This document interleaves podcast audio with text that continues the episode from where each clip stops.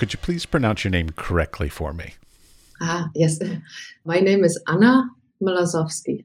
Okay. I would have gotten the last name pretty close, but probably not correct. Mm-hmm. Yeah, it's a hard one. It's the M L that I, I was know. like. That's what everybody says. Yeah, that's a tough pronunciation. But mm-hmm. anyways, um, now I'm always fascinated by artists and creative people and basically how they come to get made, what, or like what I refer to as get made. Like, so were your parents creative? Was your childhood creative? Like, how did you even get into being creative? Well, the fact is that my childhood was uh, creative. My dad is a sculptor himself. So one thing is that he, and I grew up in East Germany, and in East Germany, you didn't necessarily get to decide what you wanted to become.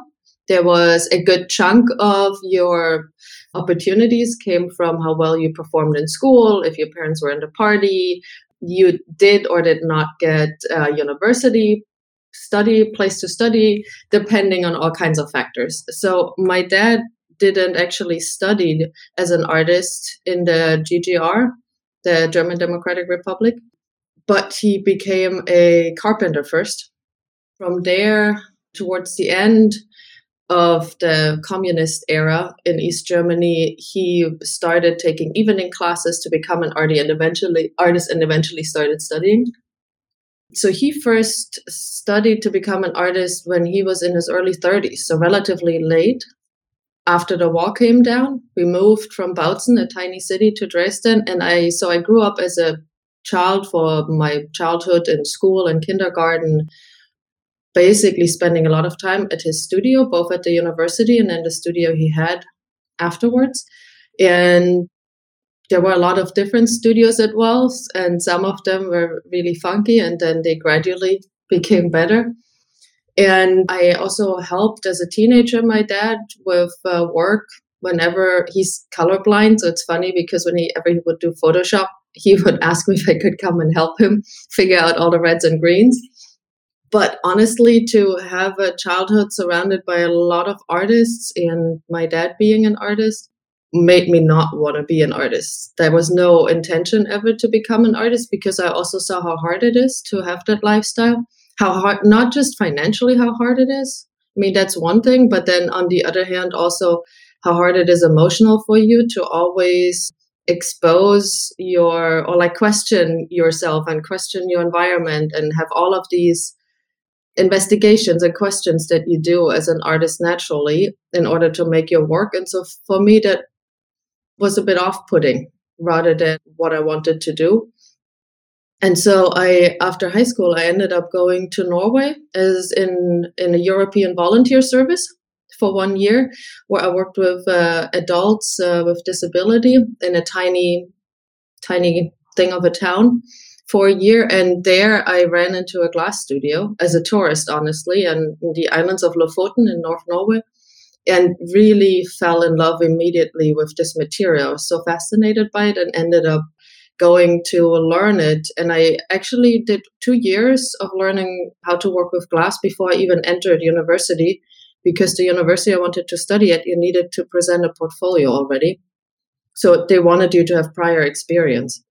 And I really, like, my biggest goal back then was to uh, be an assistant in a glass studio and not really ever, I never thought about making art as much as creating things, and I hadn't really a clear idea what that meant. It's a very interesting choice because, like, I know a number of people who are and have always been assistants, but mm-hmm. never sort of like the the the name on the studio, let's say, and they're perfectly happy. Yeah, you know, like there there's different types of creative people. There's some people that simply just love the process of creating, mm-hmm. and oftentimes they end up just enjoying being the assistant to help to yeah. build things. And I appreciate them, and I and I oftentimes their craftsmanship is is you know the most magnificent mm-hmm. by far, because like they're not out for the name and the prestige and all this kind of stuff, and oftentimes they're not even worrying about sales or marketing or anything like that. They're just saying, like, my job is to make the most beautiful thing, and that's mm-hmm. what I do every day. I kind of, yeah. I, I kind of miss that idea. Yeah, and I, I must say, like, it, funny enough, although I wanted to be an assistant, and that was kind of as far as I would see for myself, since I started university, I've always just made my own work and never actually had a job other than doing my own work. And I know that's quite unique for a lot of artists who kind of start off working for someone else and then going slowly after grad school, maybe into their own practice. And I just right away did my own thing. I had right out of undergrad a solo show at a glass museum in Denmark. They have a project there called The Study, which is specifically for young artists to really get to try out ideas in a museum with a big solo show that you prepare for a year and a half. So you have a lot of time to make it and support. And it's a really uh, nice way for somebody that has not that much exhi- exhibiting experience to really put on an exhibition. And that was really good for me. And it really helped me also feel confident.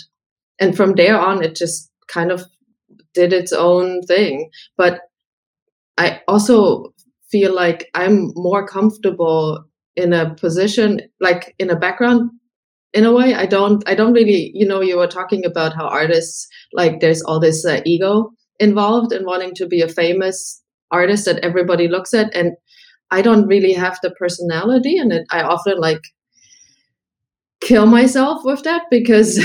When I have openings, I just wait outside until they're over because I'm like, people are here to see my art, not me. Like, why would I be here? There's no point in me being here. I made all this stuff. I can leave now. I'm done. Like, my job is finished. And I don't really like to be in in that attention.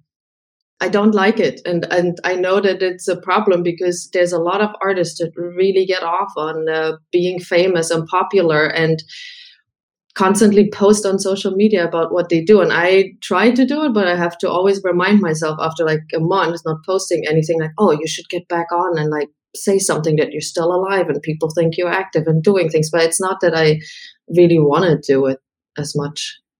Uh, yeah, I'm, I'm I'm not a huge fan of social media, in case you haven't heard that in the past. I, I'm not. It's a tough thing, and and I'm not even sure it's really super beneficial. Mm-hmm. You know, like we they say, like, oh, it's the way to do art these days, and I'm like, is it really? Like, I, I would prefer to spend my time trying to think about better our concepts or new techniques or new ideas or trying to get proposals or grants or other things. There's so many other things that I think would be exponentially more beneficial to my career than stressing over putting it together something for Instagram and then mm-hmm. like being anxious and nervous about whether or not people are appreciating it. And like, but I, I think I've just grown into a very anxious person about that kind of stuff. And like, to a certain extent, I kind of want to just move away from it. Like, I feel like the sheer volume of that kind of social interaction via the internet has actually made me more anxious about that kind of stuff. Mm-hmm. And I envy you for not participating in it. Good for you. Well, I still do, you know, to a pretty good extent. But now, at one point, you moved to the United States. Mm-hmm. So, like, of course, my thing, I'm from the United States and I wanted to do nothing but leave the United States. So I'm sort of fascinated why you would choose to move to the United States. Well, I don't know how much it was a conscious choice. When I was an undergrad, I met my now husband. I was taking a class. I'd gotten a scholarship to go to the U S and study at one of the very famous glass schools in the U S. So there is like kind of a very special thing with glass, where glass with immigrants moving to the U S relatively late in the whole colonization period, you like in the early turn of the century, nineteen hundreds, you started having glass factories in the U S. And they came, of course, all the knowledge was brought to the U S.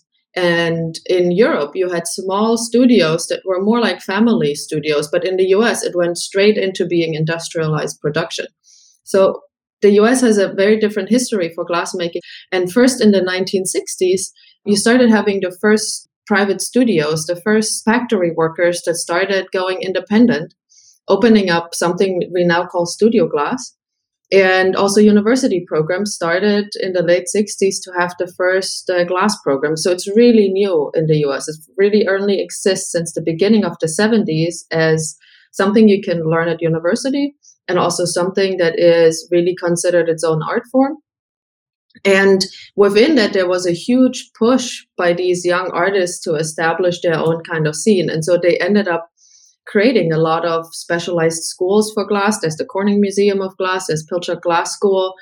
And I had, and so in Europe, these places are now really known because there's so much knowledge there that's been kind of centralized, while in the U S, the whole glass industry was just uh, falling apart and vanishing. So we're like, while the U S was getting, coming strong and building up in like the seventies, eighties into the nineties, the opposite happened in Europe with all the industry vanishing. And in the U S, the industry vanished too. But then you had these independent studios that started popping up. And here, some countries in Europe have done better. But so I ended up going to the U S because in Europe, everybody looks to the U S for glassmaking now. So I wanted to study in the U S and learn and see it, what's happening there, and went to the U S, met my husband as an undergrad. And then we ended up having a long-distance relationship for five years across the ocean, back and forth. That's not easy. No, it's not easy. Although we had we had a good time. We still live, you know, nowadays we still work so much in different places of the world that in the spring, for example, we're going to be apart for five months. So we often see each other for half a year every year. And the other time we spend apart. I'll tell you, I'm the same way with my wife. Like, we love our time together, but we also love our time apart. Yeah. Yeah. So there is, you know, I think that it takes a certain type of people that like to have that type of lifestyle. And it takes good communication to make that work as well. What What does your husband do? He is an artist too. He's a glass oh. artist. He's going to interview with you tomorrow. Oh, I-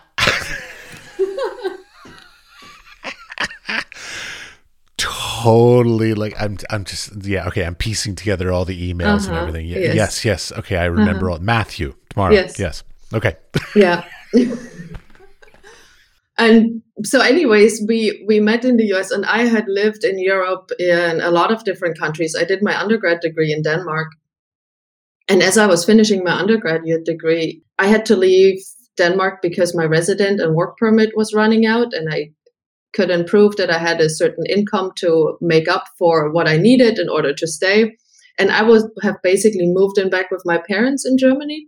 So the decision for me to move to the U S was basically mostly out of the rationale that he had a place to live and he had a job and he had a life there. And I was moving back to my parents and I couldn't really ask him to move in with my parents, you know, and I didn't want to move in with my parents. So the move to the U S was really, I never thought I would stay there. I, I didn't like, I didn't foresee that this was like any long-term thing because I had moved in Europe for the past eight years, ten years from like one country, half a year here, half a year there, a year here, a year there, three years here and back and forth. And then all of a sudden I was moving to the U S. And then first when I arrived, I was like, oh, oh, okay. I guess this is, this could be for how long? Like what? This forever? Like, I couldn't really imagine what that meant. And uh, since I'd moved so much in Europe, I'd never expected a culture shock to really occur as much as it did. And I was pretty shocked about how difficult it was me in the, for me in the beginning to settle in. Wait, okay, hold on. You're talking about settling in, culture shock in the United States mm-hmm. and settling into the United States, yeah. correct? Okay. Yeah. I totally understand it, but you were in Seattle, which I think that's pre- reasonably no, European. I was in Oakland in San Francisco. Oh. Yeah. Oh, West yeah, that's Oakland. Totally different. There was a moving into a, a pretty rough environment from the most sheltered European country of Denmark, you can imagine, and Germany. Yeah, I went to graduate school at the San Francisco Art Institute. Yeah. So yeah, that's a, that's a huge culture shock. Yeah. Yes, you was at the Oakland is a is a much different kind of environment from. We lived right next to the uh, the smelter for the recycling, so there was you know you get all the pileup of people bringing recycling. There were huge homeless encampments, of course, because of the situation of the housing market in, in Oakland. We lived in an old warehouse. There was a lot of weed growing around. There was all of the Burning Man types. Next to us in the house was a, a punk rock couple that had a band that would practice all the time. It was dirty, nasty. And for me, honestly, Matt had lived there for over fifteen years. And for him, it was, he's like this huge hunk of a guy, you know, and it's never been for him any concern. Of course, they got a new refrigerator and they left it on the curb to pick up the dolly to bring it in. And while they were inside, somebody ripped all the copper out of it. Their new refrigerator, or like you would, you couldn't leave the cover on your truck bed down because they would just slice through it to see if there's something on the inside. So there were all these like incidents of you having to be careful, but he never considered it as a as a problem or unsafe or anything. And for me, of course, it was a much different problematic where I would get followed home very regularly, um, approached all the time, and like not always being sure. And I would approach it always from this kind of European perspective of like, everybody is friendly. They just need directions. There is, you know, you do, you always assume the best and not the worst. And then I feel like living in the U S has almost made me be afraid of everybody immediately rather than thinking that they just need to know what time it is or how to get there and there or whatever, which I never had this kind of approach to people of like not knowing, are they friendly? Are they not? In Europe, I just didn't have the mindset. And now I don't know that I like that I have that mindset, you know? I'm very sorry that America has put that into you because that's very unfortunate. There are many places in America where that would not be an issue, but that area, yeah, okay, I totally understand it. Yeah. Yeah, we first moved to the to Seattle when I went to grad school. Okay, that makes more sense then, because I'm like, I'm like, Seattle's nice. What are you talking about? Seattle is the whitest city you can imagine, with the most upscale people you ever see, and everybody that works for those people lives outside Seattle because they can't afford that city. It's difficult in a different way living there, you know, because everybody talks, it's like, it's such a woke place and everybody talks about diversity, but then they want diversity of like, you can look different than me, but you need to have the same income, the same behavior, the same values. So you can look different, but you can't really be different. Like diversity in this uniform way, then, then we are all good. As long as we all stay stroller mamas with dogs and yoga pants, it's fine, but please don't make any noise. Well, it's also it's a it's a diversity in a superficial manner. Like they just want you to look yeah. different, but don't think differently, act differently, or get a different mm-hmm. education, or come from a different background. But you can be of a different mm-hmm. color. Yeah, that's what they want. Otherwise, they know that they have a problem, so they're hyper aware of that. Yeah, that's sad. Seattle used to not be that way, but I guess it is now. So, mm-hmm. yeah, hmm. Go to Portland. I hear that that's really cool. Yeah, I almost feel like I would prefer to move to, uh, sounds weird, but like Spokane. Spokane, yeah. No, I know people in Spokane. We just drove through it. It's a decent-sized town, but there is something about how it feels when you're in the U S that all the art happens in very small centers that are big cities, and anything that's around it gets no attention, and there is all of I, there is for me, like, for example, I'm trying to move back to Europe, and I didn't go to study in Europe because I didn't feel, or like in Germany, I did study in Europe, but I didn't study in Germany. And I'm trying to come back to somewhere in Europe because I noticed that, you know, I didn't see the opportunities here for me in glass. And so I left, and everybody's doing that. But because everybody leaves, you end up having, when you look at what artists come from Germany that have any significance within the field, you don't really know that many because everybody's leaving. And if you always, if everybody always leaves that could do something, then how can ever anything get done? You know, so then moving to, to a place that's not always already overrun with funding artists um, would actually be a better, a better thing to do. Agreed. I'm, I'm all for that. Like I've, Throughout my career, I continually try to sort of not go to the places or in, into the mediums or the whatever that are heavily competitive and, and all that because I, I don't want to be competitive. I like mm-hmm. I just want to enjoy doing what I do and be appreciated for what I do. I don't want to be worrying about competition. Mm-hmm. Uh, and I want to be appreciated for, you know, res- and respected for what I am doing instead of like what I'm not doing kind of thing. And so the idea of going where there's a need and where there's an opportunity versus going where there's a lot of competition, I personally see as a, as a great idea. Yeah, I also like much more than like avoiding certain art forms or places, to not just be appreciated in the competitive way. I think it mostly depends on like, what are my reasons to make what I make? And do I need to care that nobody else cares about that subject or understands even why I do this or why I get fascinated by it? Or like right now I'm working on a project about rare earths, which are really significant for somebody working in glass because we use them to color glass. And the rare earth market is a really hot market and is basically a huge chunk of international politics.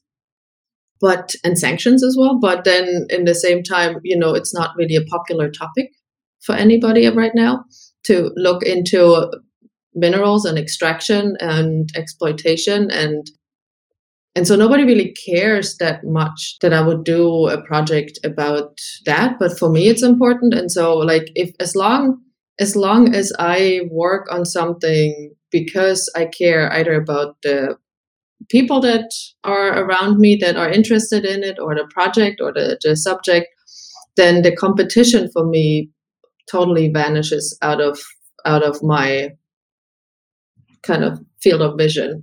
I can forget about it all because I care about what I do.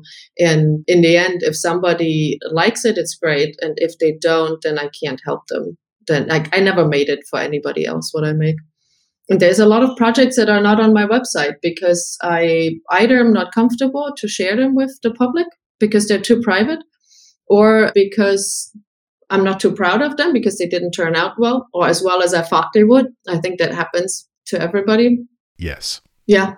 And I mean, I during the pandemic specifically, I started these curation projects that really channeled a lot of the stuff that I had wanted to do for a long time and couldn't, because I was too busy just running around after opportunities and invitations. And then all of a sudden with that, like no competition, a year and a half of zero competition, of zero exhibition, zero performance anxiety, zero expectation from the outside, I really could follow my own desires and started a gallery. And I started a digital a curatorial project where I invite artists to create a piece for an inbox format, so you get it, get it as an email, the artwork. And it's specifically for glass artists. The gallery is not. I haven't shown any glass there since we opened. But, you know, I started doing things where that I wanted to do for many years, but never found the time. And so I've I've really, I think the pandemic was really good to also show me of like, it doesn't matter what the expectation around me is, but only what my own desires are. We, artists don't get paid anyways for our work, so why would we uh, worry about competition? I laugh, and I'm and I'm sort of like, you know, finding that very funny. But on the other hand, it's like, but we want to be paid, and quite mm-hmm. honestly, we should be paid for what we do. But it's, sadly, you're right, we're generally not paid for what we do. Yeah. So like, you know, why do something that you're miserable at for no, no money when you could do something you're happy about for no money? Mm-hmm. Yeah. And I mean, I, I had a situation during the pandemic as well, where there was an exhibition that I participated in and a lot of other artists, and things weren't going so well. And I tried to come together with the other artists and send a joint email of like, okay, this isn't just an individual being unhappy, but as a group, we agree on certain things. And it didn't happen that way.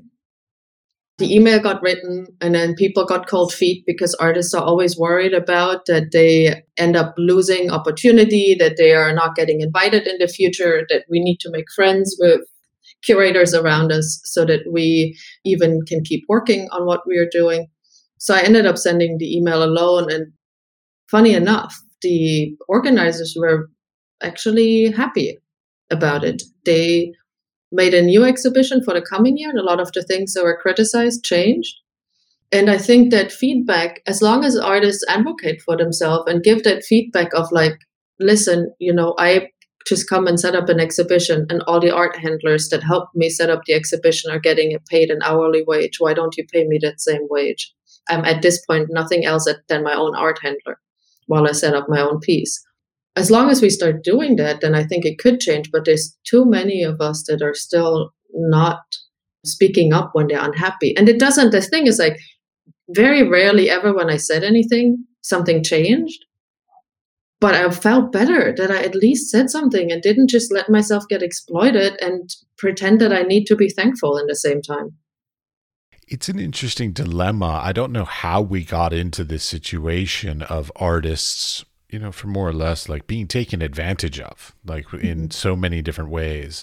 And and yet we it's sort of become the norm and we kind of accept it, but we really shouldn't be accepting it. Like, I'm big fan of like the things that I, the conversations I've been hearing a lot about are, of course, artist fees, which you're talking about, which is like, you know, basically being paid for your time and your energy, at least for delivery and installation and all that kind of stuff, but also things like royalties. Like, I love the idea mm-hmm. of that. Like, I know there is something in, in Europe about like the secondary market. Like, so if you, somebody buys your work and then they resell it at an auction house, that, you, that the original artist, if they're still alive or if they have an estate, should get some royalties from that. I love that idea, but unfortunately yeah. it's not true worldwide. No, no. There is also, though, in the U S, there's a website called W A G E, and they certify institutions to, so basically the way it roughly works is an institution, they have to submit the highest salary for their highest ranking official, director, whoever they have, and the highest salary, and then also their income as an institution and their expenses as an institution, and they have a formula, and then they calculate out of that how much should individual artists get paid for doing performances, for solo exhibition, group exhibitions, lectures, seminars, anything, workshops that they could offer. And if you get W A G E certified, then you agree that you pay that to the artists. And then it gives artists a guideline, and I've often used it when I talk to institutions, and they're like, so what, what would be reasonable? And I'm like, well, there's this website, and you can calculate for yourself what would be reasonable for your size of institution to pay to your artist. That's an excellent resource. I will be sure mm-hmm. to look it up and yeah. put a link to it in the show notes. Mm-hmm. That would be great. They would probably love it. Yeah, oh, I will. That, I mean, that's what we're here to do, is connect people to the knowledge that they need to, you know, do better, basically. Mm-hmm. Now, I want to get to your work itself. Now, mm-hmm. uh, th- I looked at your work, and sadly, I have not seen it in real life, so I've only seen it virtually. And the thing that I st- was struck with is you call yourself a glass artist, and it's kind of one of those little like vernacular issues, you know, because like I'm a photographer, but I, I but that's just because it's easy to say photographer, but I think of myself more as like an artist who works with for the photographic medium. And I, when I looked at your stuff and all of your different, you know, ex- ways of expressing yourself, I was like, you're very, very focused on your concept, and you happen to have chosen glass as a way to express it. So like, mm-hmm. uh, you know, I, I wonder, are you, would you define yourself as a glass artist, or maybe more of a conceptual artist that uses glass? Well, that's a difficult question, because one thing is that people see that I use glass, or curators see I use glass, and so I immediately get lumped into craft. And that's not where I am with my work at all. So no, I don't like the term I'm a glass artist at all in that way. But on the other hand, I don't, I'm not an artist that happened to choose glass to make my art, because glass for me is more than a material. The only reason that I ever became an artist is because I found a material that is an extension of myself. Glass, compared to any other material, can do things that I haven't found before. So when I use glass, it's not so much by choice, but it's the language I speak best.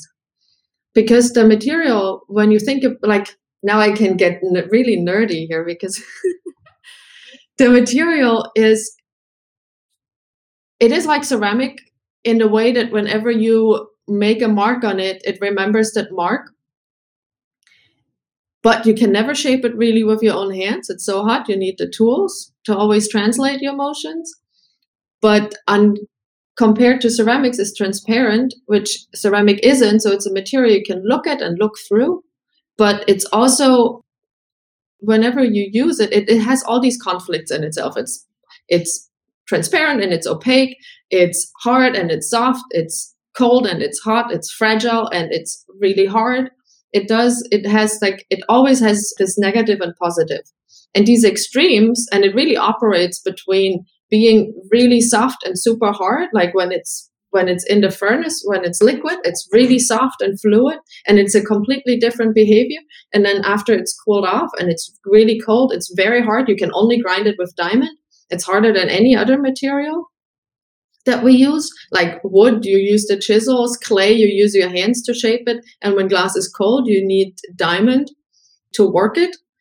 Of course, there's stone wheels as well, but there's very little that can cut glass. And it, it always operates on this on the spectrum of extremes. And that really fits very well with my personality. It's also a material that is super quick in decision making. There's no hesitancy. There's no second guessing. There's this enormous amount of dynamic action, kind of like almost a hyperactivity. That, you know, it's like, and you have to, there's always this fight of who's in control and letting go of control. And those are things that I'm really attracted to. Who is in charge? Is it the material? Is it me? And you can express such an enormous range of emotionalities depending on how you treat the material and which of its qualities you extract from it for a project. So that my projects often really use the materiality as the way of expressing emotions or situations, circumstances, and personal relationships. So in a way, I am the total glass artist because glass isn't the material I happen to use for my art, but it's I've tried to not use glass, or I, I got really tired of glass and mostly about the glass conversation, and then um, stopped using glass for three years. And noticed that even though I wasn't using glass, I was attracted to materials that are some have similar properties. Like I was using salt because it crystallizes out and goes from liquid to a solid and changes shape from looking like water to being crystals. I would use materials that are all transparent. I would use materials that would change state really fast. Like I will use ice and water and fog and smoke. And so I and then worked with light and transparency. So I stayed completely within the range of properties that I loved so much about glass. And so I found my way back to glass by using, by trying not, or like not, I wasn't trying not to use it, but I was tired of it. And I needed a break. I was like, okay, we are in this relationship together. We've been in this relationship for a long time, you and me, and we need to take a break here. And I'm not happy with you. And then I basically continued my marriage with this material, and we've grown stronger together. I like really don't see this as a material I use, but something I really miss when I don't have it around. I totally understand. I did photography for going on twenty some odd years, and about five years ago, I, I got rid of all my cameras and I stopped taking pictures, and, and now I'm working in other mediums and, and And I'm I'm feeling a little bit of a pull back towards the photographic medium, but not enough to actually make me go out and take pictures yet. Mm-hmm. But because partly because I think the you know certain disciplines and stuff sort of wax and wane in their importance and their values in your own works, but also in society as well. And like for me, photography. The the whole I feel like a lot of it there's too simply too much of it in the world, like yeah. basically. So like I'm just like I, I don't know what I can add to the entire spectrum of stuff that's being created in the world. I don't think I have any unique perspective in that. But whereas glass, I mean, it takes a certain kind of person to even work in a hot shop, much less like actually do it with some mastery. So like it will always have its niche thing, unlike photography. Photography, yeah. Pretty much anybody can do it. Yeah, but the thing is also with glass, I think we totally underestimate it as a material, because if you think about that, we are both looking at screens right now to talk to each other. We, you wear glasses, I typically do too. So there's a double layer of glass in between us. Then there is optic fiber cable, that's the internet. It's just glass. And without the internet, we wouldn't have, like without glass, we wouldn't have the internet. Without glass, we wouldn't have modern warfare. The only way that laser works is because of glass. And that's based all the modern weaponry, a lot of the components that we use to make all our contemporary gadgets work and our contemporary communication work happens through glass. All our buildings are made of glass. The I, I learned that in modern high-rise construction, eighty percent of the budget goes to glass because it's also really expensive, and it, it, half the building is made out of glass. And I think we underestimate how glass isn't a niche product, but it is in our teeth as well. There's a glass ceramic that we have as the filling in our teeth. It's used in a lot of medical applications. It's a lot of the labware, for example, is also that's all glass because it doesn't, um, uh, how do you call it in English? Like when you pour a, a chemical into glass, it doesn't necessarily react with the glass material. So you don't get contamination like you would do in plastics or metal where it actually starts permeate. dissolving, permeate. They also make glasses, for example, that let certain bacteria grow and inhibit the growth of others. I, wor- I did a residency at Corning Incorporated in upstate New York. Corning makes all the oh insulation in, in houses. Fiberglass is also glass. I mean, it's just, it goes on and on and on. Any type of ceramic glaze is a type of glass. So I think we underestimate that glass is some kind of niche, especially in art, that it's a niche product or art form, a material, and in reality, it guides most of our contemporary lifestyle. I apologize if I in any way diminished what you do by with no. my statement. I, I meant it more as like the artistic expression mm-hmm. through glass more yeah. than the functional uses of it. Because, I mean, the entire scientific sort of side of it is, you know, a massive. I mean, my grandfather was a chemist, so mm-hmm. like he did like food chemistry and things like this. So like I, I get all that kind of stuff, but that, that's different than I believe sort of what you're doing with it. Or at least I think it is. Maybe there's a lot more science in what you do than I think. There is actually a lot of science in melting glass and glass colors. Like, for example, to get any red, you need gold, real gold. That's why red is so expensive and why it's always been really re- expensive and why we have this royal glassware is those red glass. The easiest is to make green. You just add some iron to it. I would have imagined iron would be blue, but it's green? It's a, it's a, it's green, yeah. Interesting. There's cobalt you can use for blues. Oh, I love cobalt glass so much. I have a collection of cobalt glass, yeah. actually. I mean, yeah. there is glass is a lot of chemistry, and when you work with it, it's really interesting, especially in the hot shop where you're so involved in the actual process of making it. You really have to understand really well of like, why is your glass really cordy right now? Oh, our flux is burning out. What? How do you need to adjust the temperature? What? How is the state change from liquid to solid happening? What is gravity doing? The whole physics of how life works on Earth, because gravity, you're constantly working against gravity when you when you work in hot glass. Otherwise, everything lands on the floor, and that's usually when things go bad. You have to understand heat really well and movement. And the nice thing is, and I think my work has gradually moved to performance a lot. And a good part of it is that in the hot shop, when you work with the material, my I have I'm right now a visiting professor at the Eugeniusz Geppert Academy in Wrocław in Poland.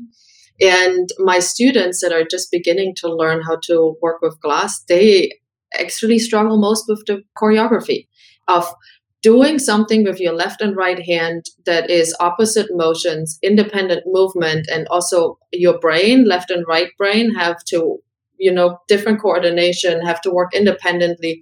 You have to also understand yourself in space in relationship to the equipment, other people, on what side of the pipe do you need to stand. And the choreography is the hard thing to learn. And this performative activity of glassmaking certainly is translated back into my work. And I think because I went to Waldorf school, I don't know if that rings a bell, it Rudolf does. Steiner, and we did a lot of kind of theater performance. Eurythmics is a type of gymnastic dance, interpretive dance, I guess you could call it. And so I think it that really influenced a lot of where my work is going now as well.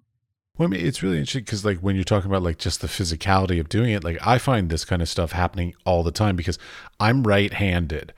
Uh, and so I assume that I'm going to be, quote unquote, like better on my right side kind of thing. But really, actually, I'm I have strength in my right hand. My dexterity and my is actually better with my left hand. I'm, because I'm weak with my left hand, I'm actually more precise with my left hand, where I'm more loose with my right, because I think that the strength will overcome that. And so just the nature of sort of, I mean, for me, like, do I put my paintbrush in my left hand or my right hand, like, depending on what I'm trying to do kind of thing. Like, if I'm trying to force something, I'll use my right hand. If I'm trying to be precise, I'll use my left hand. And that would be the same thing in the, the working with glass, because, you know, whether you want something to be, you know, swung around. I've been watching Blown Away, so like I get some of the terminology. Oh, no. So like, swung, swung around. So like the, the you know the and the, the the the weight and stuff. Like you would put it on a certain side versus the versus the other side where you're trying to be more precise, kind of thing. And that takes a lot of learning because, like, I mean, I'm forty-eight years old and I'm just figuring this kind of stuff out now. Yeah, yeah, and honestly, um, people under like glass is the most difficult of the crafts to learn. It takes at least three years to learn the basics and really make something that comes out as you imagined it in the beginning. And glass is also teamwork, one hundred percent. You can't do it alone. And that teaches a lot of different skills, communication skills, teamworking skills. There is a good reason why there are a bunch of programs existing that teach it to kids as young as twelve years old, to make them better partners in life, better adults, help them overcome obstacles as a place where you're creatively using all your energy to shape something, but also where you need to communicate and work with others. I have so many questions. Okay, wait. So let's go one question at a time here. So have you and your husband ever been a team in the hot shop together? No. He's also not a glass blower. I learned how to blow glass. He does it a little bit, but no, we actually never a team when we make art, unless one of us, we work for each other all the time. We help each other make our work all the time. We help each other develop ideas, and we work really well together that way, but we never make anything together because we have very different approaches to making and ideas and reasons to make anything, and we would never end in the same corner with what we make. We are not creative together. We are assisting each other. That is lovely and poetic. I like that. But then, okay, I looked at some of your works, and one of the things that sort of struck me a lot is like you really seem to like to work on the, I, I use the word didactic or sort of, uh, sort of, uh, contradictory purposes kind of things. Like you use stone with glass, so like a very fragile with a very rough. You use the human body, like I saw the the two bodies with the glass rods, so like so like the the sort of like the permanent against the impermanence, the fragile versus the the the not fragile. I'm not sure what the opposite of fragile is.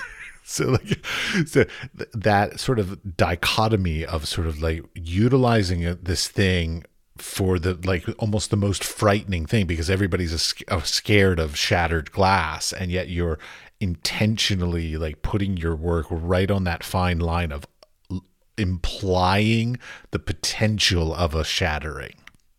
It goes back to to what I said before, that like I really love that this material has so many opposites that come together within one material, and that's why I really like working with it. And on the other hand, of course, I'm, I feel like I myself, I myself as a person are full of conflicts and contradiction. So, of course, using a material to abstract away from really personal issues for me is very comfortable, because I can translate everything through the material without having to necessarily articulate things in the most vulnerable way possible, which would be through words or imagery. So I think that level of abstraction that the material offers me is really helpful to talk about uh, some more hard issues. Okay, which brings up the two things that, so I'm going to try and tie these two things together into one question. You mentioned some very, very personal works that you don't have on your website. I would love to hear about those. A. Secondly, the you you mentioned in your I don't know, what's it, statement that you have a pers- borderline personality disorder. Yeah. I'm not sure what that means. Mm. Borderline. So, and yeah. Do they relate to each other in any way? Well, I think Glass is the borderline personality itself. Uh, a borderline personality disorder is a mental illness that people get. There is some genetic predispositions that you need to have, which means that you might be somebody that's easily, uh, that uh, has depressive tendencies, neurotic tendencies, uh, anxiety. Addictive personalities. Addictive personalities already, yes. People with borderline struggle a lot with different addictions, but because addictions make us have strong emotions, and someone with borderline personality disorder is basically hypersensitive, and people with borderline personality disorder tend to regulate that through drugs, through getting into bad relationships, through or relationships that provide big mood, big emotional swings, lots of drama. I, I feel like you're talking about me at this moment. Go on. And there's also a lot of self-harm. For me, glass, I don't had, I never had the fear of glass that other people have. The heat, getting burned, cutting yourself. You constantly cut yourself on the material. It's just like a daily occurrence. And I've never had any any fear of hurting myself, harming myself that way. The material for me is, is you know, that's what I talked about. The material itself has such huge opposites. Is something that I feel the material does for me all the time, which is why I don't really see it as a material, but more a part of my character. And it's really nice to have this externalized medium that I can just look at and go like, can you just hold still? Can you just behave now? Why do you need to be, why do you need to be so hot? And I really like actually talk to it. I, I guess it's a, it's a very terrible thing that I talk to my art, but I have these whole conversations of like, huh, what did you just do right now? Why did you do that? Whenever, like, you know, glass, sometimes you try to make an impression in it when it's hot and it just does something really funky. And you're like, huh, why did that happen? Or why did you do that? I don't work in glass and I, I have those conversations as well. It's fine. Yeah. Of course, my, my, my mental health issues, I've had them since my mom already said I had them since I was born. I know them since I could consciously think, and I really got into a lot of trouble when I was a teenager. I think it's for a lot of people think like, oh, Anna Mlasowsky, the artist, she's like very successful and she always gets everything and she's like everything works her way, and nobody imagines really that I dropped out of high school. I almost didn't graduate with my undergraduate degree. I wanted to quit a month before finishing my M F A. I've never had a job also because I really can't fit in really easily or can deal with other people and their judgment of me nonstop, because that's my biggest problem, that I always feel judged. And for me, this being a professional artist is really hard emotionally and mentally, because I don't deal well with the expectation. I am not naturally competitive. I don't want to be. And I try to also communicate that to all my students that I have now, that this is a place of teamwork and this is a place of care. For example, when I came here to this university, students kept mistreating the tools a lot because they are like, oh, it's a metal tool. You can just hit and bang everything. And I was like, no, the pipe, the tools, they're like, treat them like your grandma. They're your grandma. You need to be really gentle. These are fragile things. If you bend them, they don't work anymore. It's true, but I mean, but a metal tool should be stronger than a not when you make it hot. It's true. Yes, if the piece of metal is hot, that is very bad and dangerous. They could even shatter and splinter. And if you hit something that's hot, then it will bend. And if a, you have a bent tool, you can't use it anymore. Yeah, I mean, the issue about being judged, I mean, you, you chose probably one of the worst uh, career choices for being judged. It wasn't my choice.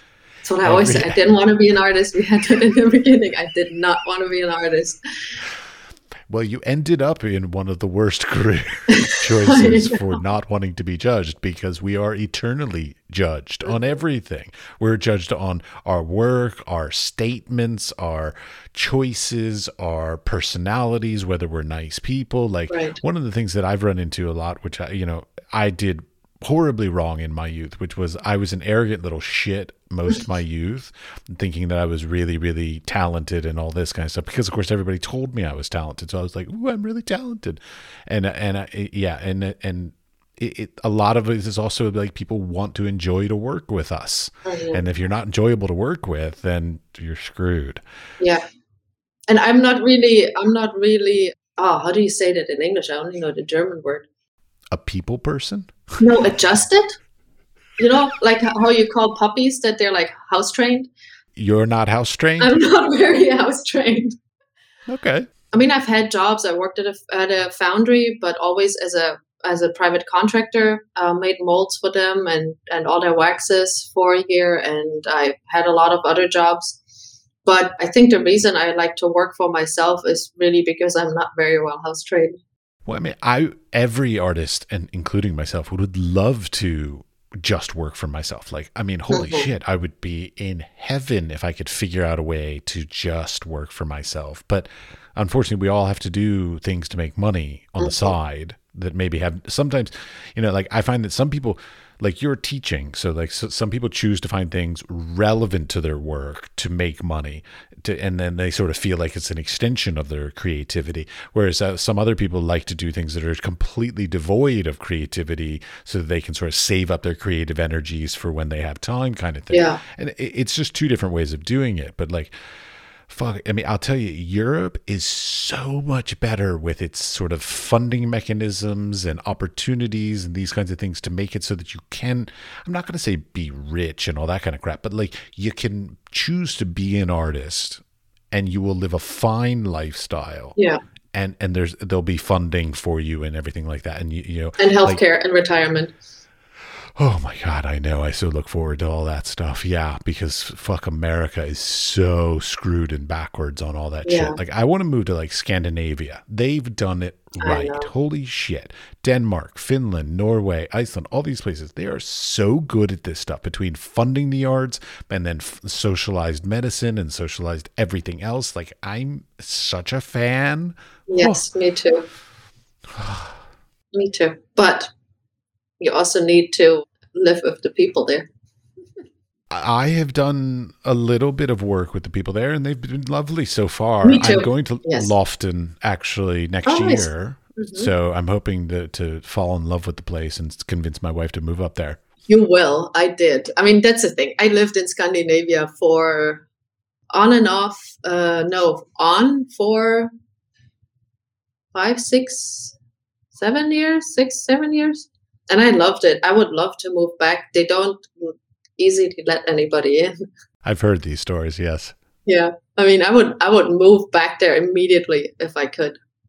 I also like the the amount of emptiness compared to Germany or Poland or the Czech Republic, fewer people.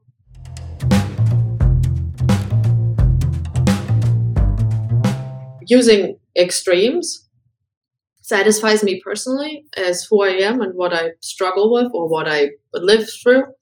But then in the same time, using those extremes is also really informed by having moved around as an adult between so many cultures and places. And also growing up in Germany where everything shifted when I was a kid. And getting to see so many different cultures and approaches to morals, what is polite, what is good, what do people have for opinions? And so these, like I use as well in my work a lot of that material contradiction of like this question of what is right and what is wrong. Who gets even to decide if this is good or bad? Because a lot of the material properties I use are the ones that we try to avoid, like the breaking of glass, the fragility of it. So for me, they provide me with an opportunity to question reality, and it's maybe a little bit too, for a lot of, I think in a lot of contemporary art, there is a huge desire for having things be more explicitly political or sexual or about your uh, sexual identity, political identity, questions of belonging and disbelonging. And I, I'm not the type to d- make that work. But I think really, I think a lot of that, who gets to decide what is good and bad, and who can tell me what values I should have or follow when I make my work or when I look at the material. And that comes out of this long tradition that glass also has, that there is an enormous amount of, these are the things we don't want to have happen when we work. This is the correct way of working with something. something. And because I learned all these, I can now consciously break all the rules. And having been somebody that's not house trained really well, you know, breaking rules is just in my nature. I just can't do it any other way. And moving through all these cultures and having seen that something that I con- completely thought is polite in another country becomes impolite or unacceptable. Like I remember going to Japan and was shocked about how short all the skirts were and how everybody was using wearing these, these oh God, how do you call them? I never wear them. These uh, stay-up socks that stop on your thighs. Those sexy things. Stockings? Thigh-high like, stockings. Yes, those sexy stockings with those lacy edges. And even like garter belts, and you would see the clips uh, coming out of the short skirts, and like the, the the shortness of the skirt in Japan was never anything that anybody was concerned about. But then I like to wear tank tops, and at the university there where I worked, they told me that I needed to stop. You can't have the shoulders exposed. You can't wear. And I was like, wait, what? My butt can hang out, but my shoulders can't show? And like having experienced it constantly, these ideas about somebody deciding like you can do this, but you can't do that. There's a lot of nudity in my work. And in some countries, it's really problematic to show nudity for presentations, censorship as well around that. And of course, then in my nature is to go like, oh, let's do it some more if you tell me not to do it. And there is a lot of the rebellious nature of me. And I I, if I could, you know, don't get me wrong, if I could be more adjusted to other people and expectations around me, it would make my life much easier. It would make me happier and everybody around me happier for me and how to deal with me. But I can't. I just really, even when I try, at some point there is the big explosion and it all falls apart. So I've kind of stopped trying to be more more adjusted.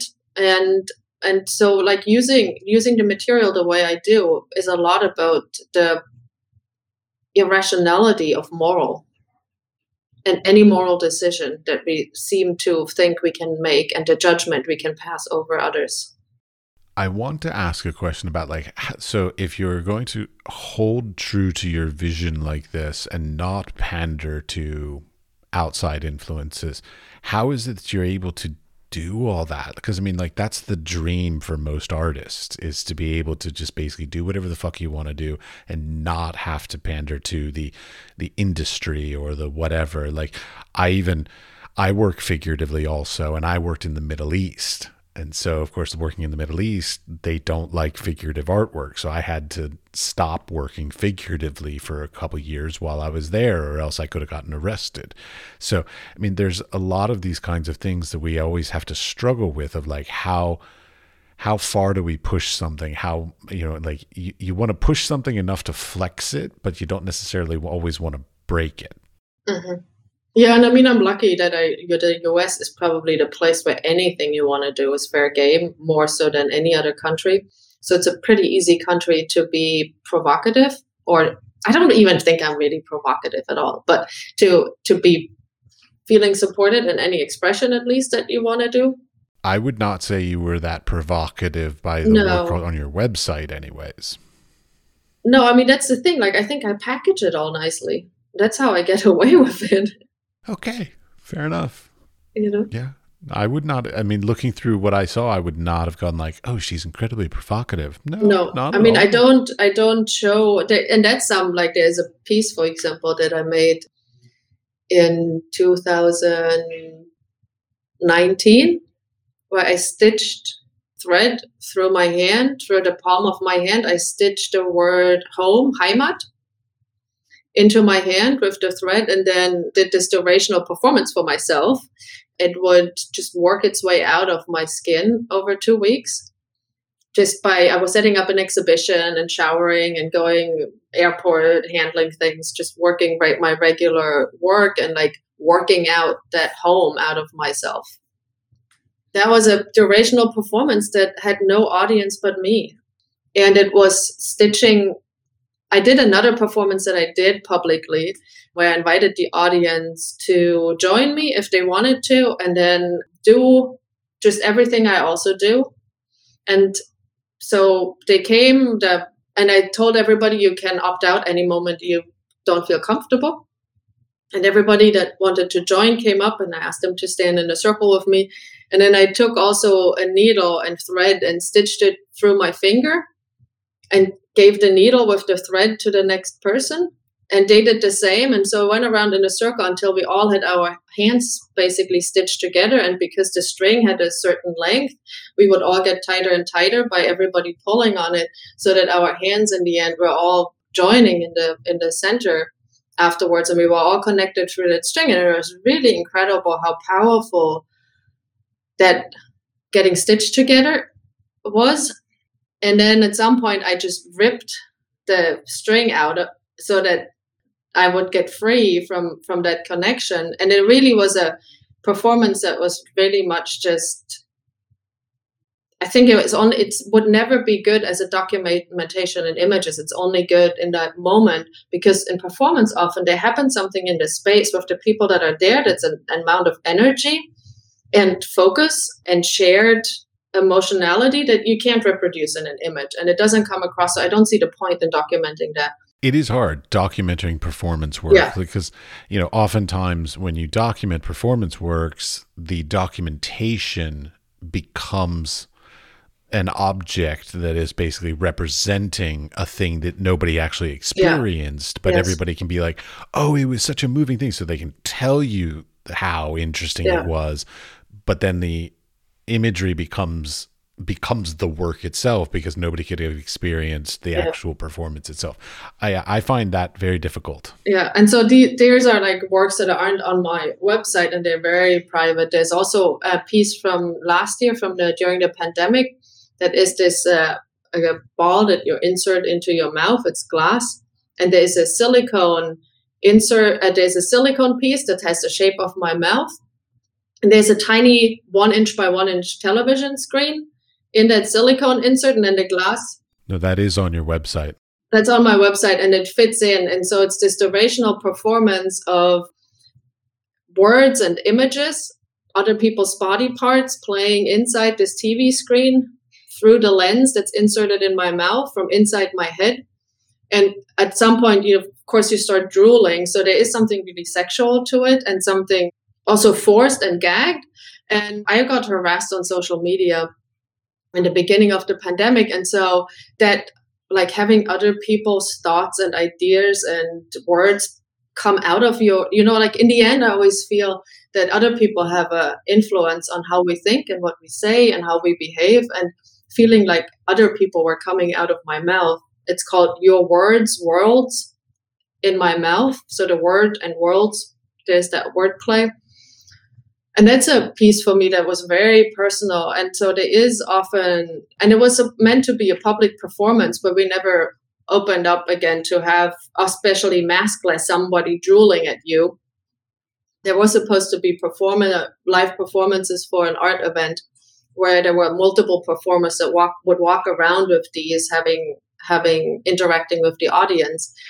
And that's that's a piece that's that's very private and personal and deals with, with something much larger than the piece itself looks like. And then also there is a piece on there that's called Straight Line Thinking. And it's a performance where I walked in a circle for over twenty-four miles. So I mar- walked a marathon in a circle and I was dragging this pencil with me around the room. And I was recording each of the rounds that it was this space that was a circular space, almost hexagonal. And I hung up this piece of paper and people could join me. And I walked for nine hours continuously without stopping. Seven hours and eighteen Seven minutes. Seven hours and, and eighteen minutes, exactly. And so I was walking in this circle, just going around and around and around. And the only reason I stopped was not because time was up or anything. There was no set end to it. But it was because there was always, when I was walking or through the hour, something would happen where I would see a change in the line thickness, or I would have a different experience, how my body felt, or what I was thinking, or that I just realized I probably hadn't been thinking at all for the last twenty minutes.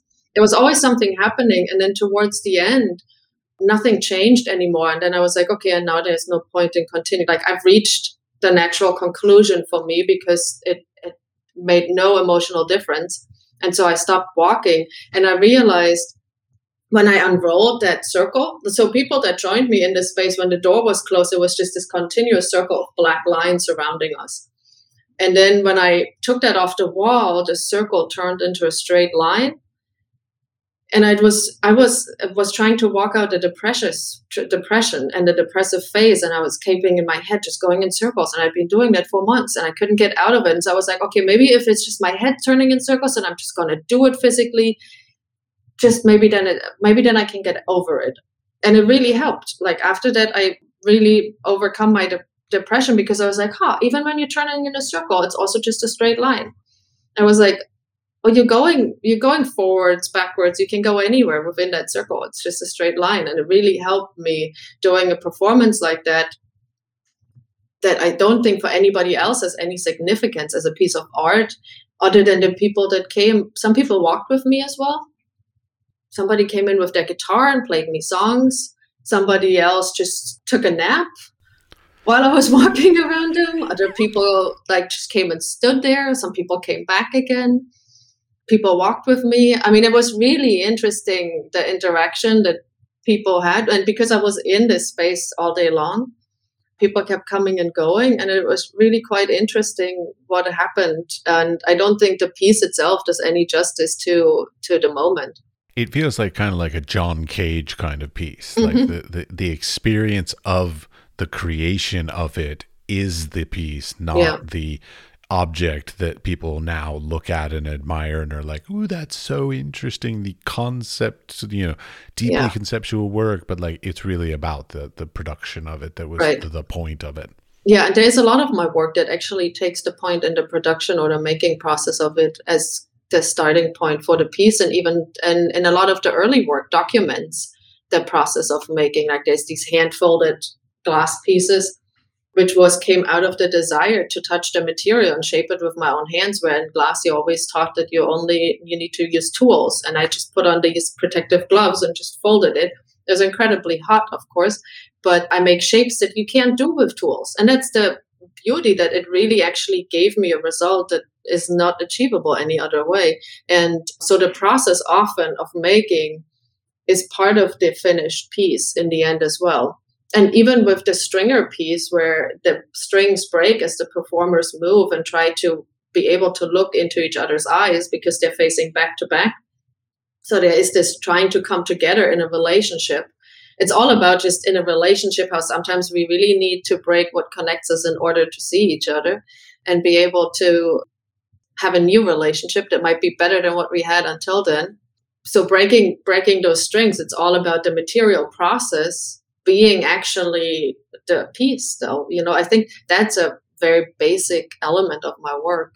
Lovely. Well, thank you very much for the time. Thank you for having me. It's been great.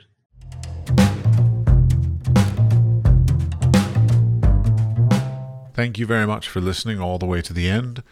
Please be sure to share this episode and the podcast as a whole with your friends, family, and coworkers, because part of the intention of this is to help build a community of people that have similar knowledge and similar skills, and that we can all do better in our careers than, well, than I did. And and so learn from my mistakes and make better and try to build a community around all of this. So please, be, as I say, be sure to share with your friends, because that would be greatly appreciated.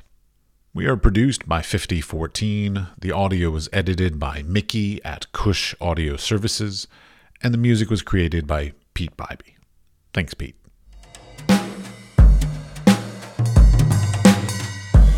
The Wise Fool, an art podcast, is supported in part by an E E A grant from Iceland, Liechtenstein, and Norway in an effort to work together for a green, competitive, and inclusive Europe. We would also like to thank our partners Hunt Kastner in Prague, Czech Republic, and Kunstsentrene i Norge in Norway. Links to E E A grants and our partner organizations are available in the show notes or on our website, wise fool pod dot com.